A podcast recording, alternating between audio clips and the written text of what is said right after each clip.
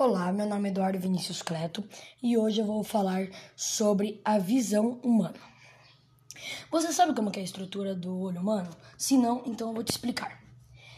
Ele tem as diversas coisas, como a esclera, a, o íris, a pupila, córnea, cristalino, humor aquoso, humor vítreo, coroide, retina, fóvea e nervo óptico. Você sabia que para os animais conseguirem caçar de uma forma correta, eles precisam da visão? Sim, a visão é muito importante na natureza.